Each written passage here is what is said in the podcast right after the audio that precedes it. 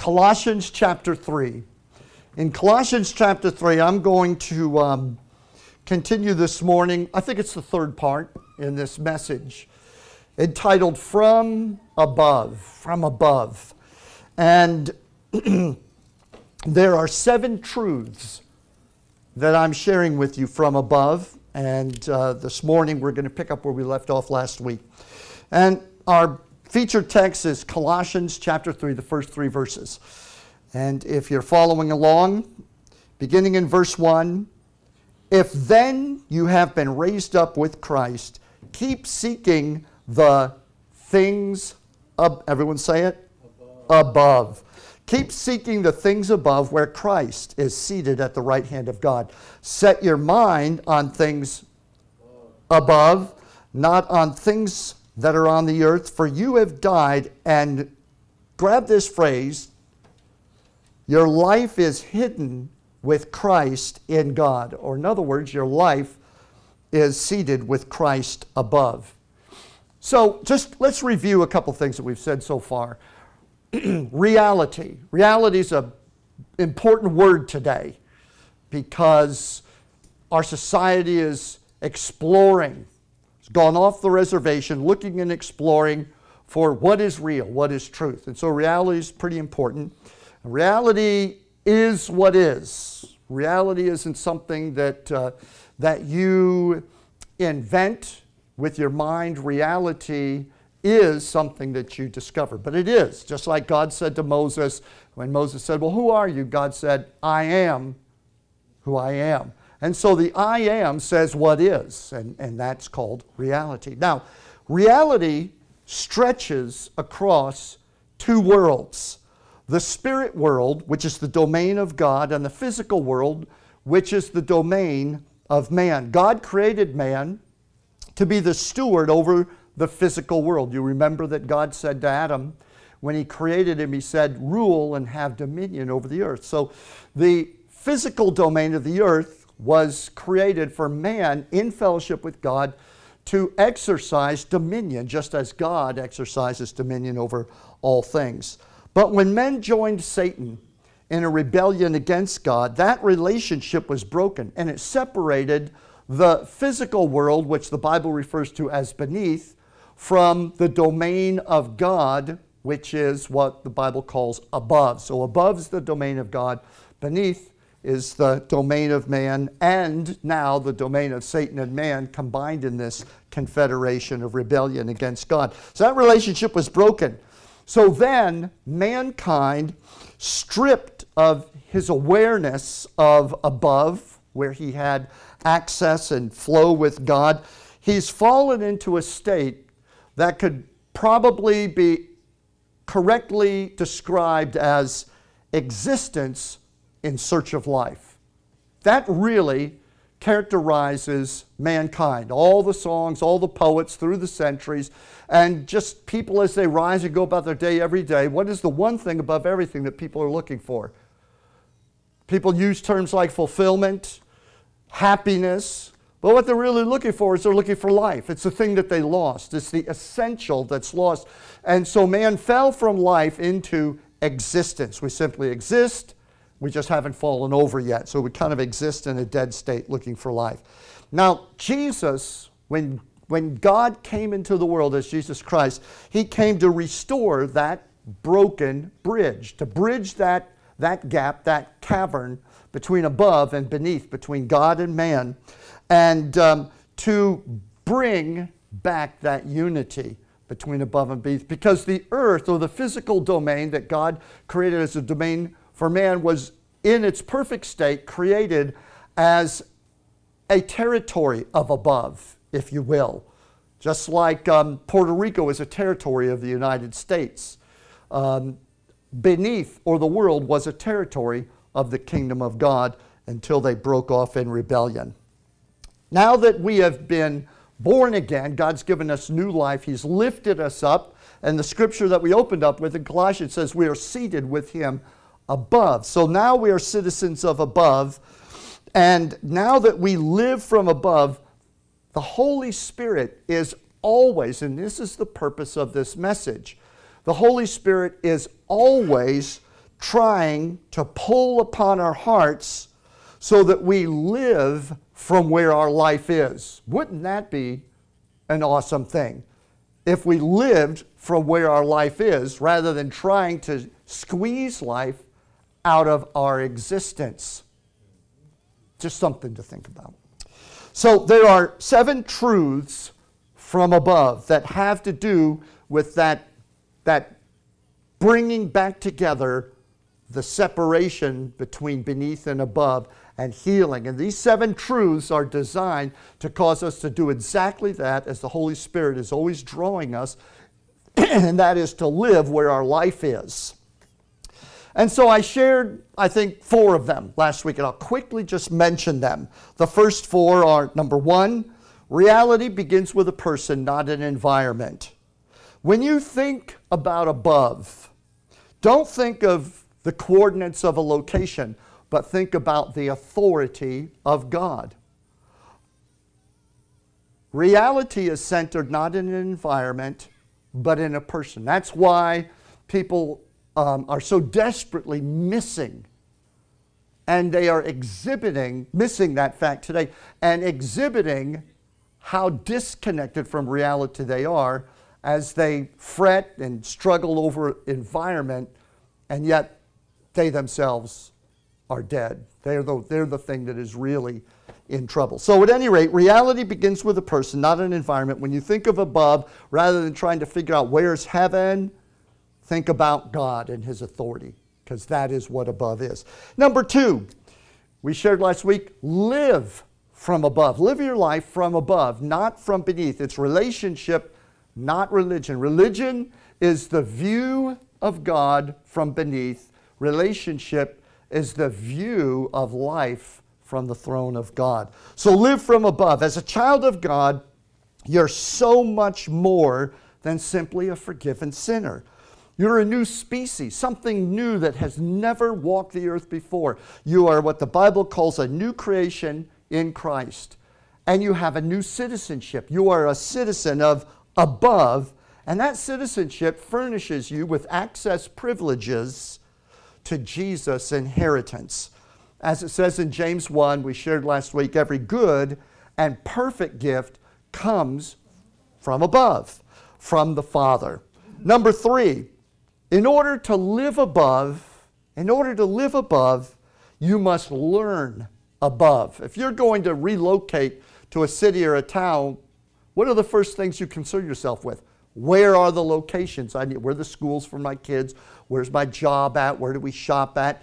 Learn the environment that you live in. Well, if our life has been hid with Christ and God, we ought to be learning above. We ought to be learning about the domain, the authority of God. If you learn about the authority of God, you'll learn everything you need to know about heaven. It's called above. So to live above, you must learn above. We said last week that if you only use the world's wisdom, you'll always end up ruled by the world.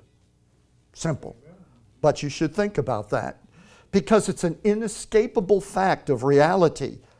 Now, if you learn from the world, uh, it, it, if you learn, excuse me, the Word of God, through the Word of God, if you learn about above, then you'll live in the benefits of above rather than living always a captive of the world because that's the wisdom that you always train yourself in. And the final one from last week in review, number four, stay single minded if you want to remain above. You cannot remain above if you're double minded. You must remain single minded. Deuteronomy 28 13, God said to his people, You shall be above only, and you shall not be beneath. So God tells us that we should be above only for a very specific reason, and it's because oscillating between beneath and above causes you to forfeit the privileges of your heavenly identity and sink into your trials. And so we don't want to be double minded. We want to be single minded, live only above. So God's pretty emphatic about above and about us taking seriously the fact that we are seated with Christ in heaven. We ought to be living from above, learning above. I want to go this morning to the next one, number five. And I think I'm just going to spend the message this morning dealing with number five because it's so elementary, so critical. And that is from above, you overcome the trials that you can't solve. You overcome the trials, the battles, the fights that you can't win, that you can't solve, the problems you can't work out can be overcome, but only from above. And John chapter 3, verse 31 says, He that comes from above is above all. What a power filled statement. He or she who comes from above is above all. When you come at life's challenges, rather than charging and attacking from beneath, fighting the world with the world, trying to solve the world with the world's wisdom, if you learn how to come from above, you'll come from a place that says you are above all things. There's nothing that you're not above when you come from above. So, number five that we're going to deal with this morning is from above you overcome the trials that you cannot solve. Now, overcoming trials. Overcoming trials begins with the orientation of your faith. Having faith is not enough. You really have to learn what faith is. And the first thing you have to learn is that there's a right and a wrong orientation. Faith won't work if you use the wrong end. You have to look through the right end of the telescope. Does that make sense to you? So, we tend to use our faith to try to find or locate answers and solutions to our problems. Most people, most Christians, let's just keep it to, keep it to believers. Most Christians believe that their faith is for the purpose of finding solutions and finding answers. That's what we use faith for when we pray, is to try to find those, those solutions to our problems.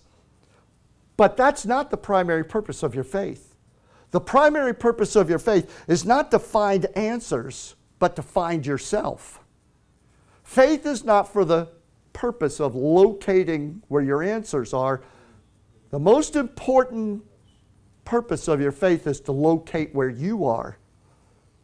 Faith, like I said before, is like a heavenly telescope. You must look through the right end. And that telescope is a heavenly telescope, which means it's mounted in heaven, it's not mounted on the earth. The faith that the Bible speaks of is mounted in heaven. Get that in your mind. And so, because of it, it's aimed at the earth. It's looking upon the earth from above. That is faith. It's looking upon the earth from the seat of God's authority. So we ask ourselves when we deal with faith, when we think about our faith, am I trying to see above from beneath, or am I looking at beneath from above? Most of the time, Christians are tr- beneath, stuck in their circumstances, embroiled in their troubles and their trials, grabbing the big fat end of that telescope of faith, looking, trying to find God. Where's God in my situation? Looking. And you know, when you look through the wrong end of a scope, everything's tiny. You can't even figure it out. You can't, you can't. When you look through the right end of the scope, right, Danny? That, everything, it's there. You can see every pimple on their face. So, Am I using faith from beneath, trying to look above? Or am I from above, looking at my circumstances? That's the picture you want to have of faith. 1 John chapter 5 verse 4 says, "For everyone who has been born of God." That is important because we ended up above in Christ through a new birth. We were born reborn into a heavenly citizenship. So everyone who has been born of God overcomes the world. And this is the victory that overcomes the world, your faith. That's exactly what it says. This is the victory that overcomes the world, your faith. Now remember, the world is going to present you throughout your lifetime with trials and challenges, most of which you will never solve. There are no solutions, permanent solutions. You may temporarily move yourself, reposition yourself, rearrange circumstances, but, oh, the Lord must be calling me. He's calling me from a place called spam. I don't. So, okay, I apologize for the interruption. Um, so, everyone who is born of God overcomes the world, and the victory that overcomes the world is your faith. Faith is absolutely pivotal. It is the means by which we overcome from above. In fact, it is the thing that ties above and beneath together. So when your faith is properly oriented from above, you're not trying to see God, you're looking with God. Do you understand the difference? Too many people use their faith to try to see God. But the way that you see God is something I'm going to be sharing about either next week or the, the following week after, having to do with God's love in our life. So God has sent the Holy Spirit into our life. We are seated with Him. The thing that we need to see is ourselves. Where am I? Where am I seated? Where is my citizenship? So faith is oriented from above. And when you are using faith properly, you're not trying to see God, you're looking with God. Heaven isn't just where you're going, heaven's where you're coming from. You know, people will ask you all the time, Where are you coming from, man? And what they're asking is, they're saying, well, what is the reality? What is the thought? Right now, as you are speaking to me, where are you coming from? What is it?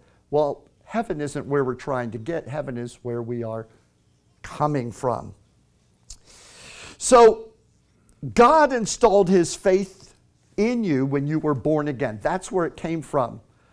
Now, a lot of you came to the Lord having been raised in some kind of exposure to the gospel of Jesus Christ. And so maybe coming to the Lord and hitting that point where you become born again might have been part of a process that happened over the years. Maybe it happened in your early years, maybe it happened in your teen years, perhaps later when you were adult and there was a dramatic point where you you had that crossover experience and you were born again, the Holy Spirit entered your life. In my case, it was a very, very dramatic from darkness to light because I was an orthodox atheist before I got saved. So I didn't believe that there was a God. And in, a, in about a 60 second period of time, I went from darkness to light, from hell to heaven, from being a complete unbeliever in God to knowing Him and receiving Him that fast. It was so dramatic. So when I became born again, just like when you became born again, it happened because when we came to Him as sinners and said, Lord, I need a Savior, when He forgave us and came instantly into our life and sent the Holy Spirit, the Holy Spirit, the first thing He did when He came into your life and forgave you of your sins was installed something in you that you didn't have. He installed an operating system in you that didn't previously exist and it's called faith. Everyone who is born of God overcomes the world, and this is the victory that overcomes the world, even your faith. Your believism or believeology, if you have Oprah faith, you know, your truth, my truth, uh, you'll never, ever see above with believism, with worldly beliefs. God gave us the faith that places us above and helps us to see life through that properly oriented telescope and we see it from God's perspective. So instantly I was made aware, my being was permeated with a thing that I know I didn't have before called faith. I just believed. I became convinced. That convincing experience God simply installed in me so that for the rest of my life, there's nothing I could see or experience or a person that I could encounter that could take away, separate me from His love, or convince me otherwise. When you know Him, you know Him. God installs that faith in you. Praise the Lord. Isn't that awesome? So, God ex- installed faith in you at the new birth when you were born again. Your faith that God has given you was birthed from above. It was not birthed from the knowledge, from the logic, the reasoning of man. It was birthed by the Holy Spirit from above. That's where it came from. That's where it resides, though it operates down here in the earth. So your faith was born from above, and that's why your faith is always working to place you there. It, it works like a great heavenly homing signal with the purpose of positioning you above. And that's why I said the true purpose of faith isn't trying to find the answer, it's trying to find you. It's trying to put you where you belong. Your faith is always saying to you, hey, girl, you belong up here. This is where your life is from. And when you start praising God and you start remembering His Word and you let faith move and stir within your heart, what happens? There is an awakening. And all of a sudden, the things that God has said become absolutely convincing, and you understand I'm now looking through the telescope of faith. My, my, that problem that was so huge I'm looking at it from above, and you're seeing the Lord's victory over that thing. So, um, by faith, living from above, it's how you overcome what is impossible in the world. The faith that God installed in you when you were born again will only function from above. There is a difference between above and beneath. Moses was told by God, Tell my people, only live from above, don't live from beneath. Your faith will not work beneath.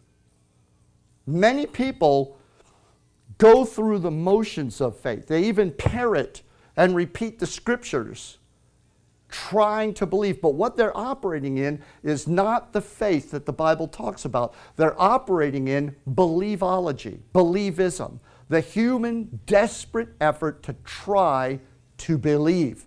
The first thing that's got to happen before faith will awaken and actually operate is you have to awake in your heart and your mind, your conscience to where you are in Christ. The moment you fit in the slot and that thing is engaged, the door opens up, and you realize I'm seated with Christ. Faith is not a hard thing, it just flows. It's powerful and it's effortless. So faith will not work from beneath, it only works from above. So God installed that faith in you. It only operates above, it doesn't operate from beneath. I'd like to share with you a little story out of Romans 8. I've shared it with you many times before, but just, just there probably isn't too many stories in the Bible that more perfectly illustrate this point. And it's the story of Abraham.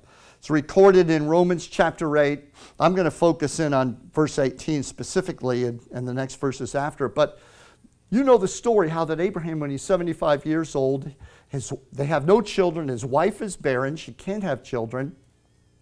And so he's 75 and she is 66 years old. There's about nine, difference, nine years difference between them. So they're well past childbearing years. And God meets with Abraham and makes a covenant with him.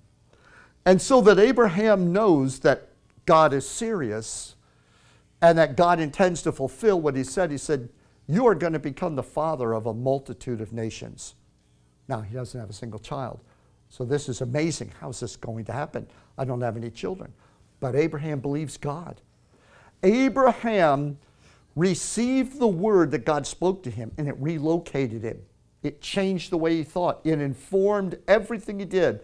And God, to help him with that reformation inside his thinking, changed his name from Abram, which means exalted father, to Abraham, which means father of a multitude. So God enhances his name and gives him a name that's commensurate with the vision and the word and the promise.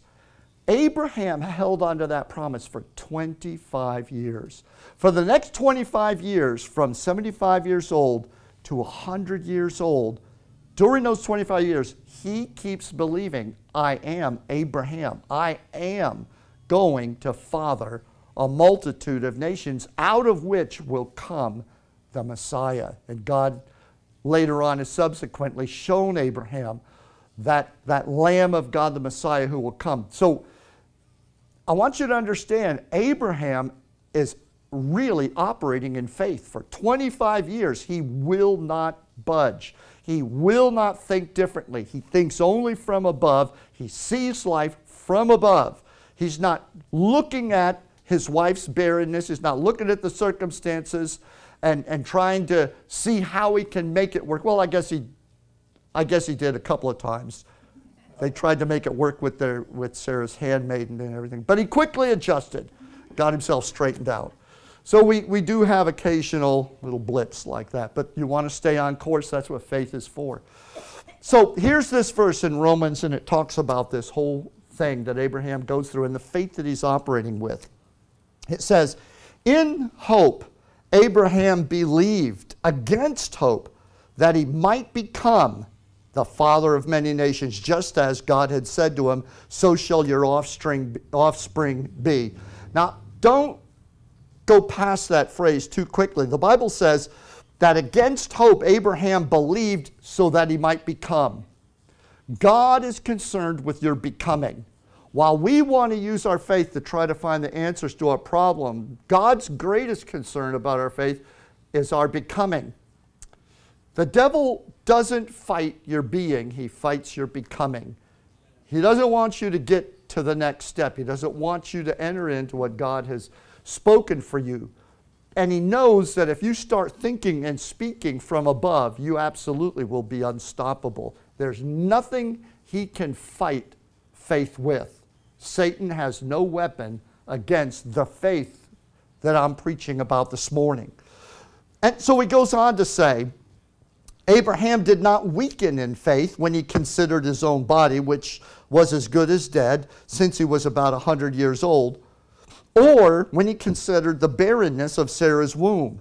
No distrust made him waver concerning the promise of God, but he grew strong in his faith as he gave glory to God, fully convinced that God was able to do what he had promised. Now, there's an important key. You can feed faith by being a praiser of God specifically, specifically with regard to the promise that he's made to you. How many of you go around during the day praising out of your mouth God specifically for the promise that He's made to you. We do go around during the day talking about and editorializing and reporting and, and uh, commenting on the problems that we have. We, uh, it's ridiculous, but even sometimes our prayer and intercession meetings are more doubt filled than they are faith filled because we get together, spend more time talking about the problem. It's like a holy gossip session. And we come together, and the graphicness with which we talk about the dilemma that this one's going through and the problem. Now, I understand if we're going to pray, we need to know what we're praying for, but how many of you realize that God knows all the details? You're not informing Him, you're not lawyering up before the throne of heaven. God already knows, and there's already a lawyer, an advocate, who's already pleaded every case. His name is Jesus, rose from the dead, paid that penalty, and is victorious. So we don't need any more lawyers.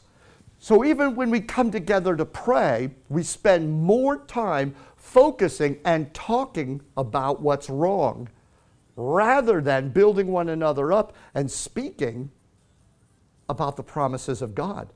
So notice that Abraham grew stronger in his faith as he gave glory to God for what God had said.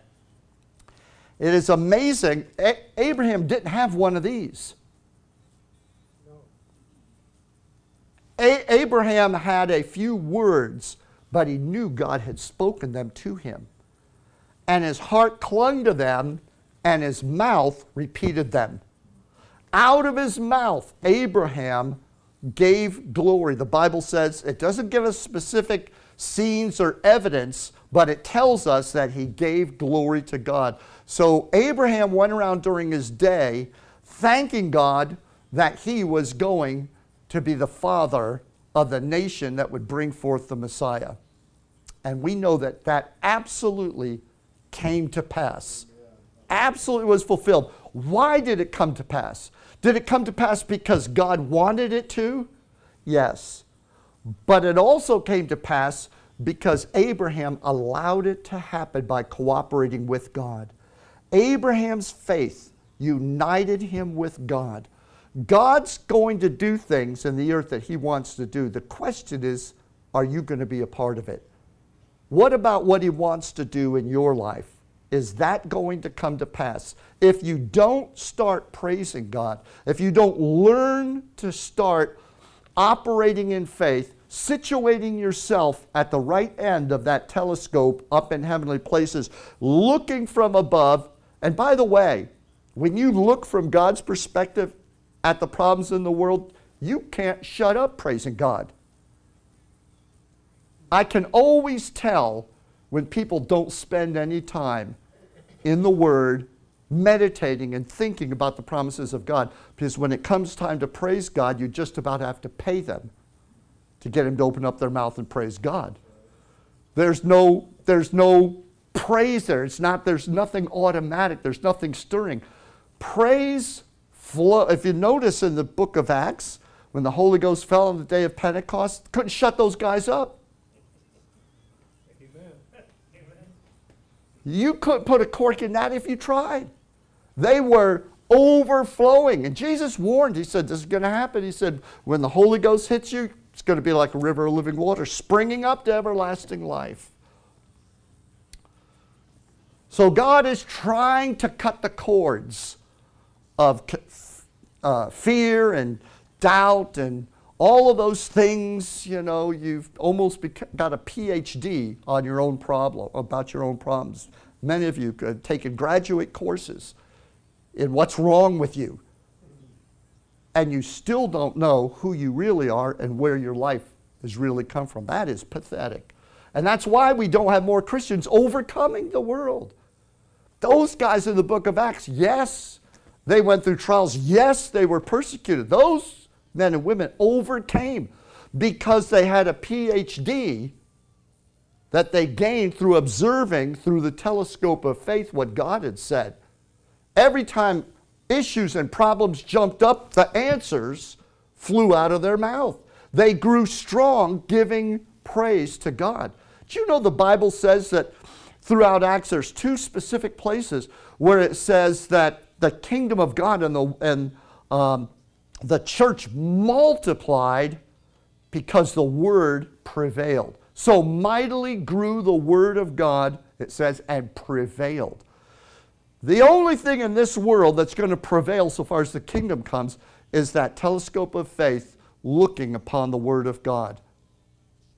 So I suggest that if you spent years getting a PhD in your own problems, today's a good time to start to work on that PhD in who you are in Jesus Christ.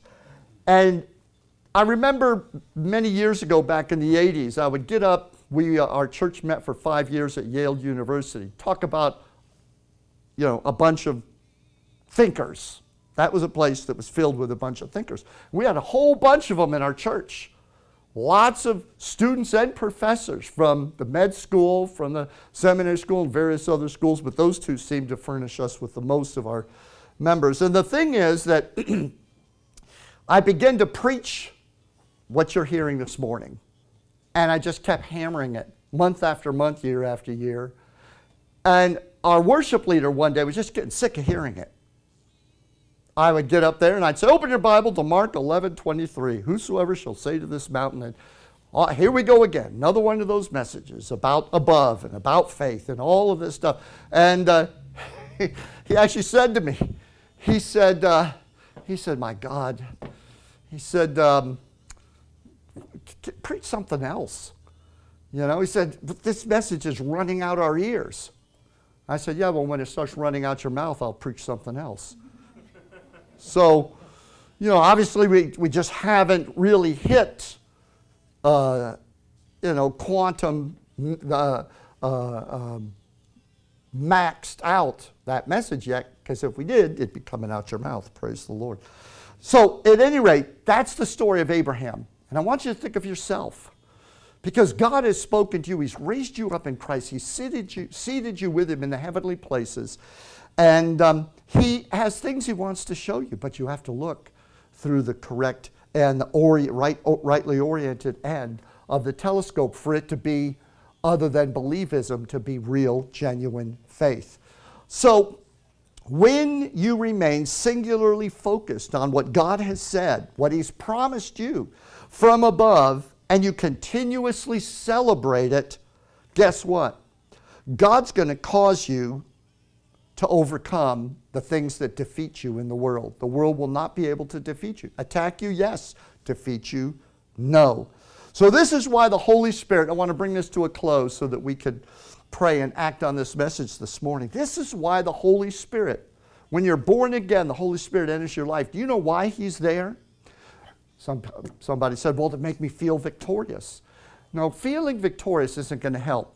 If a thief's kicking in your front door and robbing your house, feeling safe isn't going to make you safe.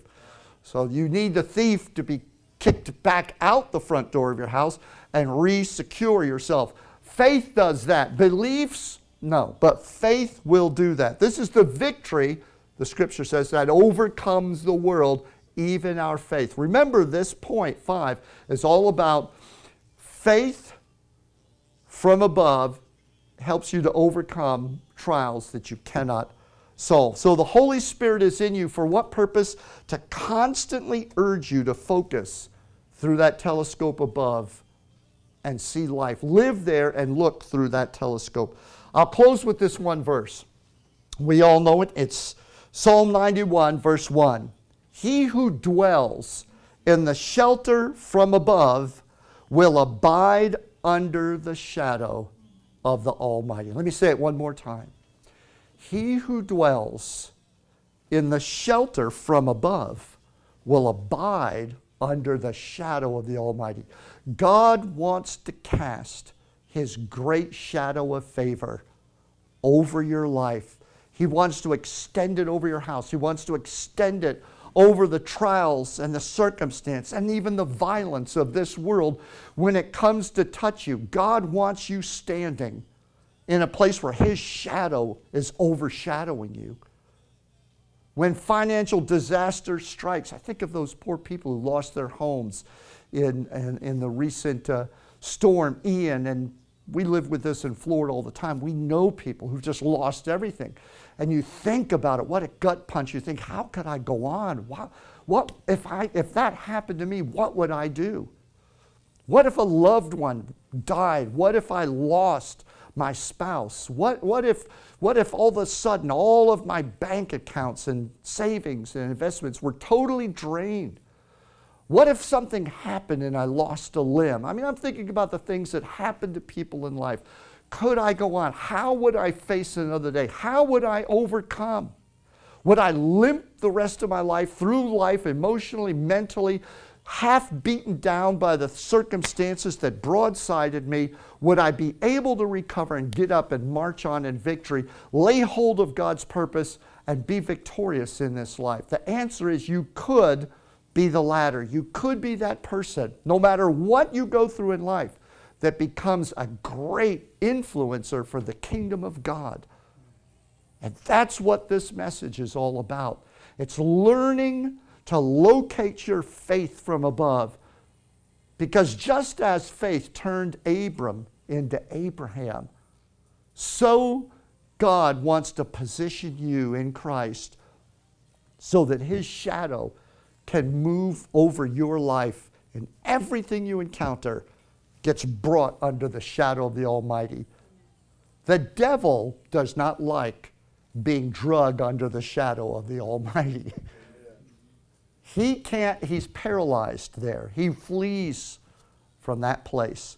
So I believe that there are people here this morning, probably all of us, I'm just going to guess, that God has a purpose in your life. That He wants you in that driver's seat. Nobody is going to be able to get in the driver's seat in your life and make your life become what it's intended to be but you. God has authorized you to sit in the driver's seat.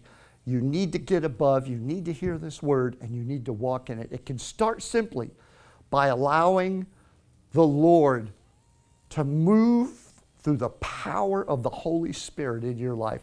Nothing awakens faith and makes it alive like the anointing, the presence, the impact of the Holy Spirit. On the day of Pentecost, when the Holy Ghost fell, they were all filled with the Holy Spirit, began to prophesy and speak in other tongues, and the supernatural power of God began to manifest through their life. From that moment on, those people, men, women, and children, walked in tremendous authority, great revelation. Before that time, not so much. They were afraid, hiding out, wondering how's this is how's all this going to work out. Believing in Jesus, but from the shadows. The baptism in the Holy Spirit thrust them right out into the light. Man, they weren't afraid of anything. Why? Because they were above, looking at things from God's perspective. That's where the excitement is. That's where the living is. Hallelujah.